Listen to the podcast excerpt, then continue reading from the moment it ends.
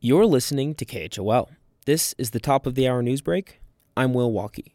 Teton County officials gave their final COVID 19 community update on Friday and had mostly good news to share. 61% of county residents are fully vaccinated, including 79% of those over 65. Teton County Health Officer Dr. Travis Riddell says it's also meaningful that the Centers for Disease Control and Prevention has relaxed its guidelines on masks for those that have received their vaccines. Severe COVID infection is now truly a preventable disease for adults and adolescents.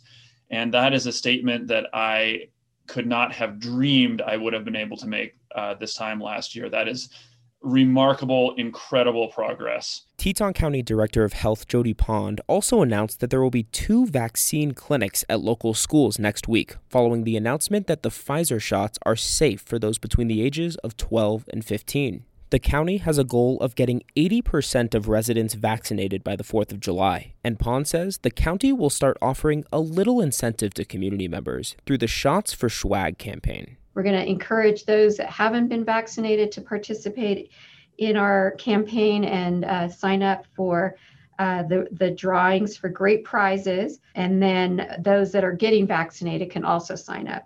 More details on the prizes, which are expected to be donated by local businesses, are set to be announced in the coming weeks.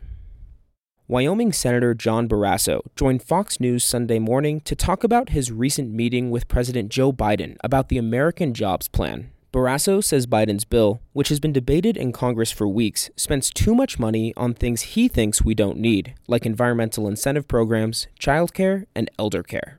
He is, however, willing to work with Biden on other types of spending. We were there talking specifically hard infrastructure, physical infrastructure, roads, bridges, ports, waterways, the important things, airports, things that the American people think of as infrastructure. Barrasso says he and several other Republican senators will be meeting with Biden again on Tuesday to talk more about the specifics of the jobs plan, including how to pay for it.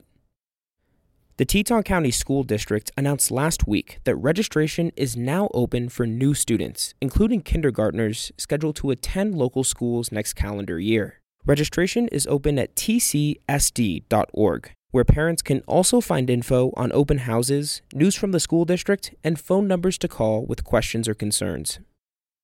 And finally, both the Jackson Town Council and the Teton County Board of Commissioners will be discussing their budgets for the next fiscal year today in regularly scheduled meetings. The Town Council will also be discussing Monday whether or not they support a potential ban on scenic helicopter tours in Grand Teton National Park, and the Teton County Library Board meets Thursday. Will Walkey, KHOL News.